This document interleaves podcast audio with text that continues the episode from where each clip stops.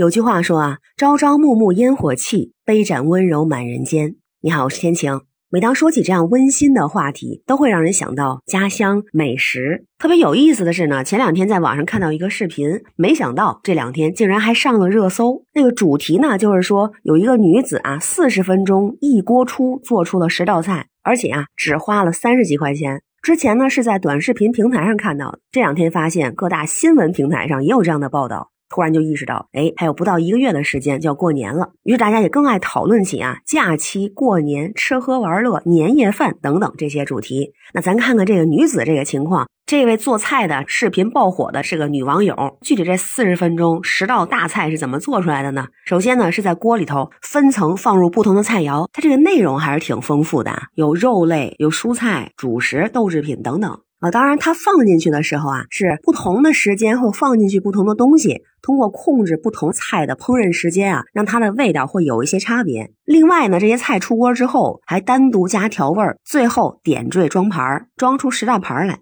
这位女子啊，在视频里呢非常自信的向大家推荐，就是说这个菜是简单又容易操作，鼓励大家在家也轻松的尝试一下。而这个视频现在可以说在网上非常的火，可能您也刷到过哈。有网友就感叹了，说这煮炖是精髓，营养又健康。也有人质疑啊，说这十个菜是不是都一个味儿啊？一锅出不都窜味儿了吗？其实就是一道菜，不是？这不就是乱炖吗？只要锅足够大。这一锅可能能出几十甚至上百道菜，也有一部分网友啊反应跟我特别像。第一个反应是，哎，这怎么有点预制菜那个意思？当然人家不是预制，是直接上桌了。但如果是一锅出了之后再分袋去装，之后再拿出来加工食用，那不就相当于预制菜吗？就觉得真要是家庭里这么去制作啊，预制菜出路不大呀。还有一个反应就是，这么多内容还是很丰富的。在网上图片里能看到的、能看得出来的，就有像什么肉啊、肠啊、蛋啊、白菜、青椒、荷兰豆、豆腐、豆皮儿、南瓜、花卷儿等等。这成本是多少呢？哎，这个我看到的数字还真不太一样。一开始看到的数字啊，是说整个他这一大桌子菜花了三十六块钱，相当低的。有人说就那一盘肉成本可能也得二三十块钱。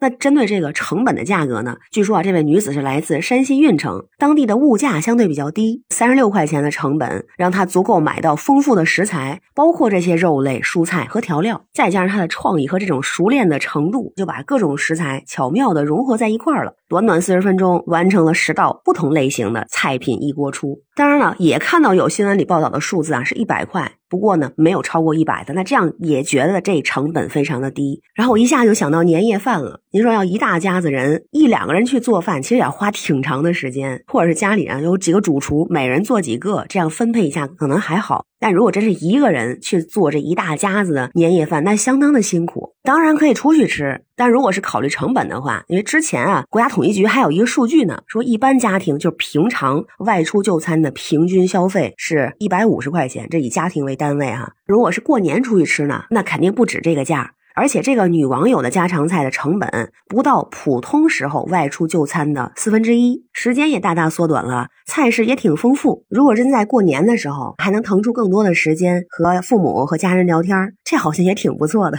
我个人是这个感觉。当然，这个后期调味方面也需要研究研究。如果今年真是让我去尝试做一家人的年夜饭，我可能真的会研究一下这种方式。